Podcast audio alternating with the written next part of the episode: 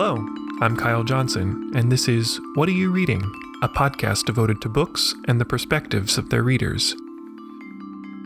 Today's episode is part two of two about J.R.R. Tolkien's posthumous book, Unfinished Tales of Numenor and Middle Earth, though my guest and I discuss Tolkien's other work as well.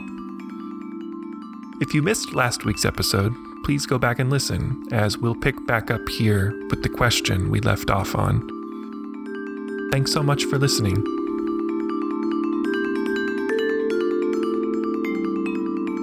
Let's go back to the unfinished tales really Yes. quickly. So, can you talk about maybe one story in particular, or maybe even a specific line that stuck out to you in a story?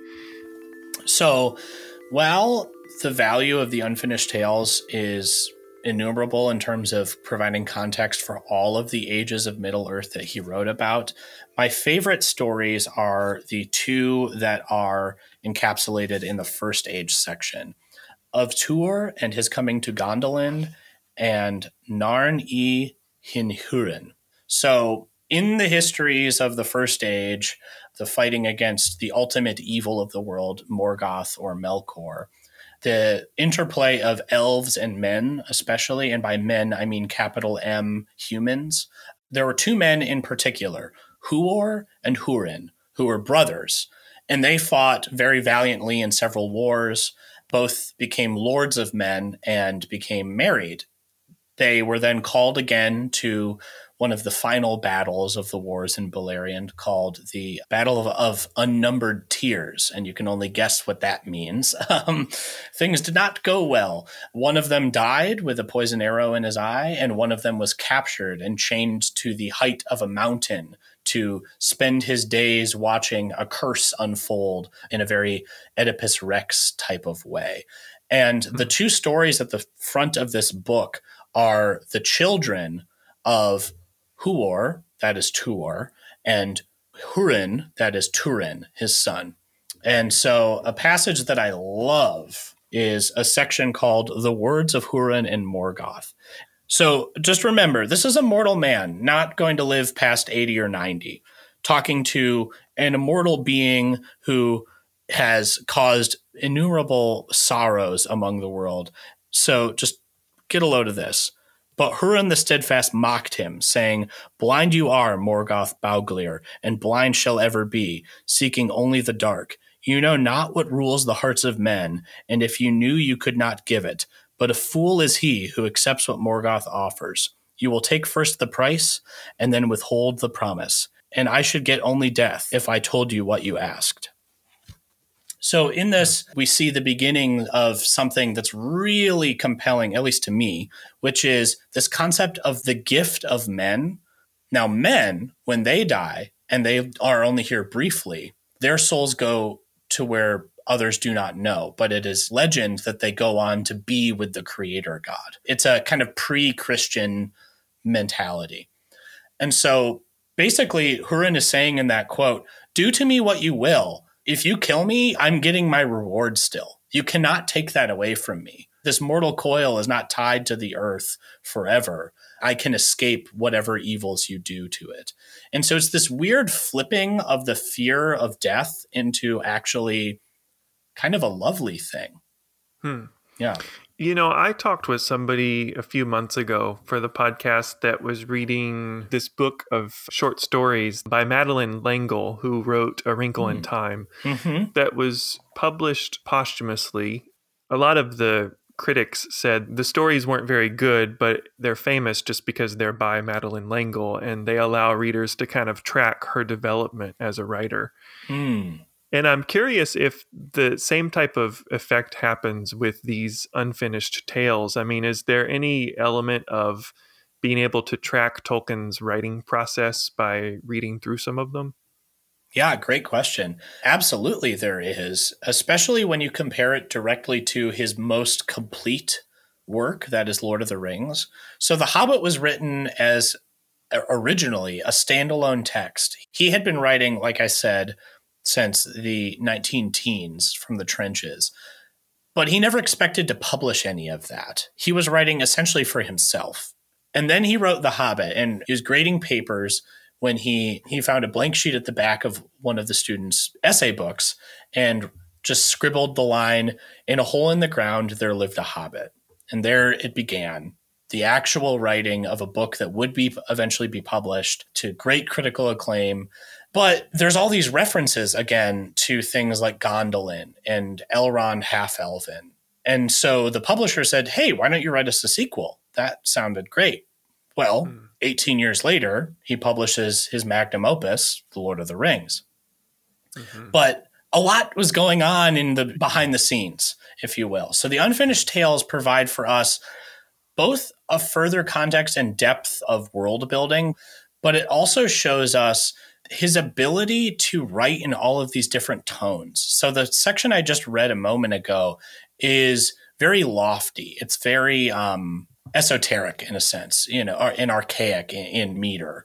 But when you read a section from The Hobbit, or even better, a section from Lord of the Rings from the Hobbit's perspective, it's much more accessible to us. Even almost 100 years after their publication, you can still feel like you're right there with these characters. But then there's other times where the characters write in a very lofty tone and register.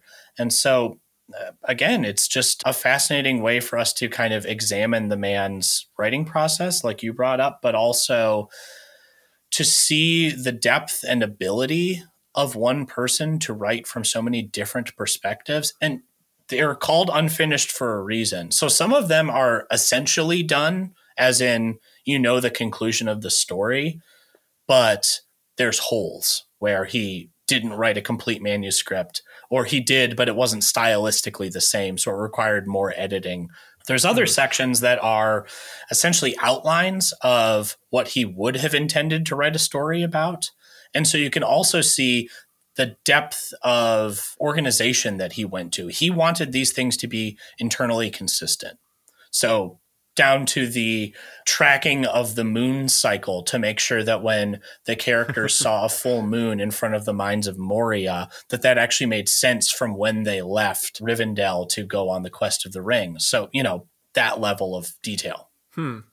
Well, with that being said, I mean, is this book in particular a good book for somebody who maybe hasn't read any Tolkien?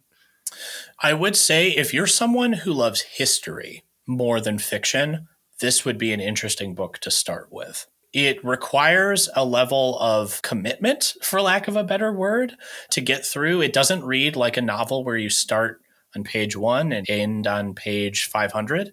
It's more like essays with some narrative text in between. In fact, I would call it all narrative, but there are large sections of notes of Christopher inserting notes about ah, when he references this particular plant, for example, he's actually talking about some fictionalized plant or some real world plant, for example. It's not for the faint of heart, though, I would say, but it is very rewarding to work through. Mm-hmm.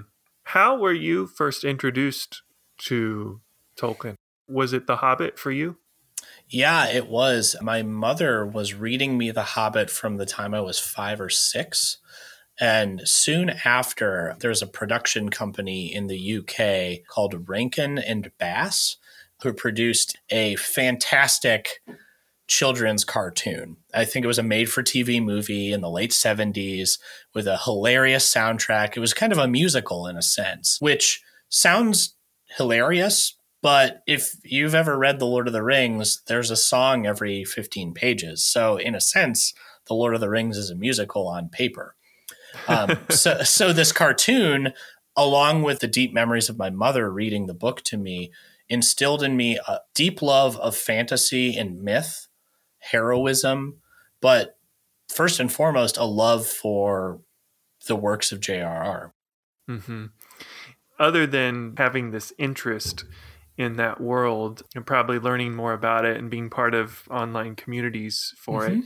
How has this interest kind of changed your day to day life? I mean, mm. are you ever faced with the situation in your life that you think of the moral of the story in a, in a Tolkien tale or anything like that?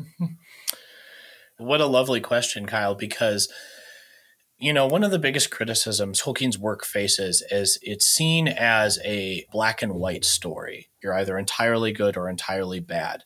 And that's an unfortunate aftermath of the Peter Jackson adaptations, but it was even in its initial publication, people who weren't reading deeply and thoughtfully were criticizing the work for that. Because in fact, it's quite the opposite.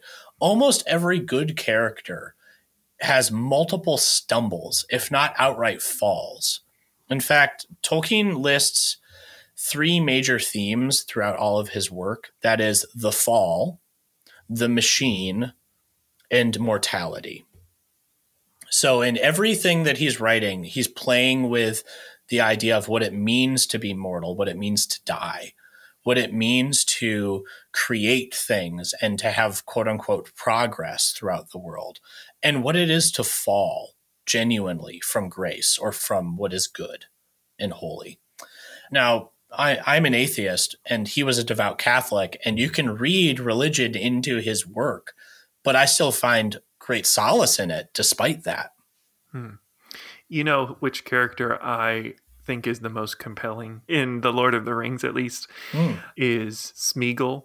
Yes. And the reason for that is because you see the complexity. It's all there for you to see. You don't have to read into it because half the time he's good and helping, you know, the hobbits. And then the other half of the time he's dealing with some inner demons, I think is safe to say.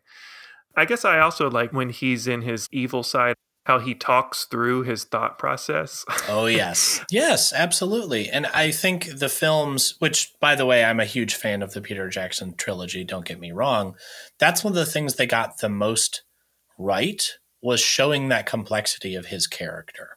I think that mm-hmm. makes up for some of the black and white binary thinking that we see. Smeagol Gollum gives us a really great cluing into that. So I, I love that. Mm-hmm. Right, right.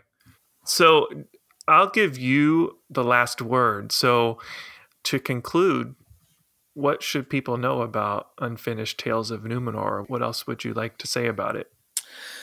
If you are a fan of the Rings of Power on Amazon Prime, I would say this is a great book to pick up. It's going to provide you with context for what they are trying to do, what they may be deviating from, and and the larger world that Tolkien has for us. It can kind of give you that context of what it is they're completely fabricating. Because to be clear, they don't have rights to this book. They only have rights to The Hobbit, The Lord of the Rings, and the appendices of The Lord of the Rings. So there's not a lot to go on for the second age in those books, but there's a lot that they can allude to.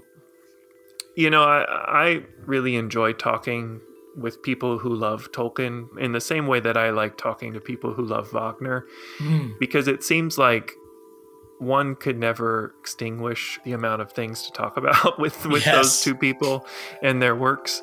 So yeah, I appreciate that. So thank you. Yeah, thank you, Kyle.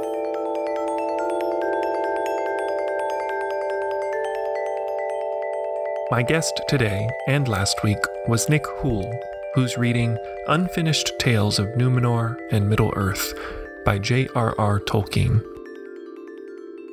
If today's title interests you, please consider purchasing a copy from the bookshop.org link in the show notes.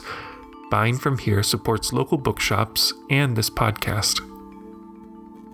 The music heard on What Are You Reading is from the album Wallflower by percussionist Julian Loida. If you liked what you heard today, please consider following and leaving the show a good rating and review, as this helps us reach interested listeners. If you have extra feedback, or an idea for a title or genre you'd like represented, you can contact me using the email address in the show notes. Thanks so much for listening, and as always, happy reading!